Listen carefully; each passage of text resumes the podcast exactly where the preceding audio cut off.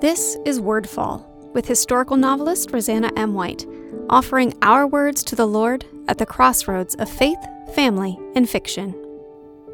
A prayer for when we're mourning tragedy.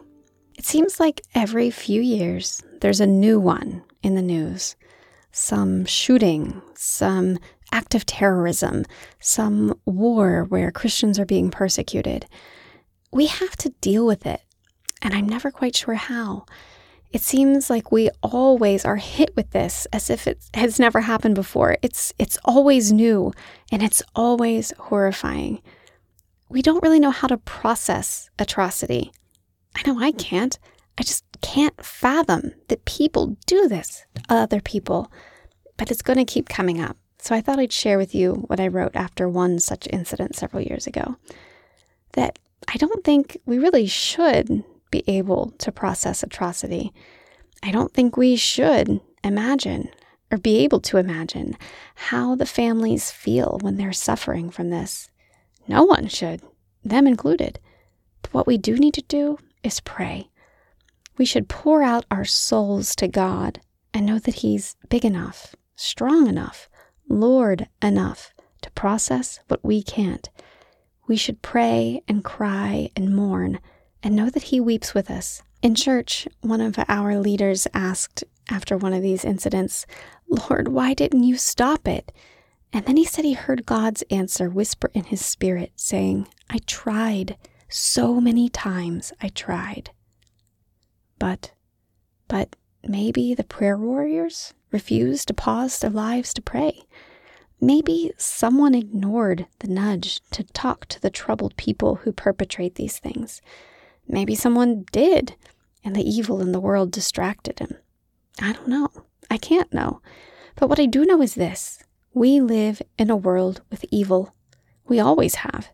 Each time something so terrible happens, we wonder what is becoming of our world.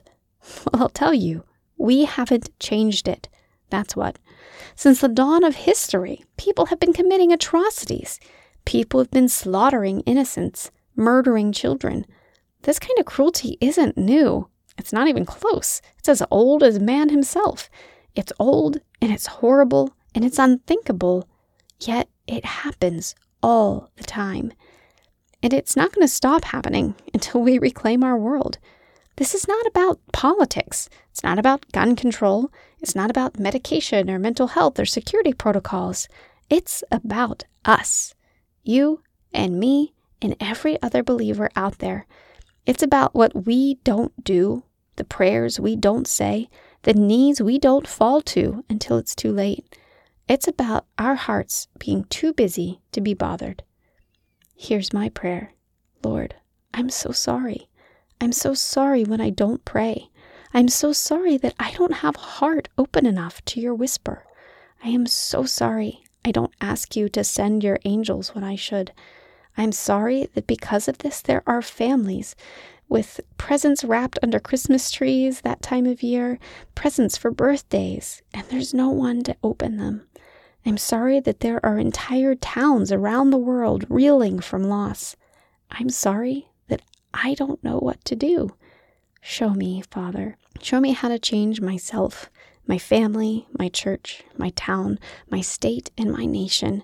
Show me how to hear you and heed you. Show me how to pray.